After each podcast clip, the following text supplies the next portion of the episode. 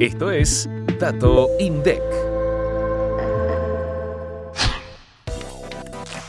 En el segundo trimestre de 2022, los accesos fijos a Internet crecieron 1,3% y los móviles 7,8% con respecto al mismo periodo del año anterior.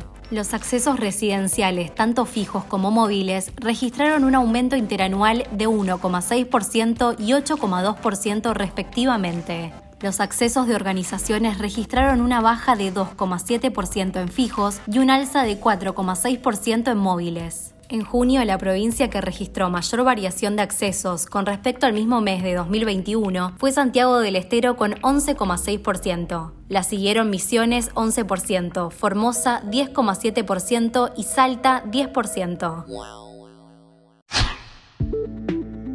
Para más información, escucha este viernes mucho más que un número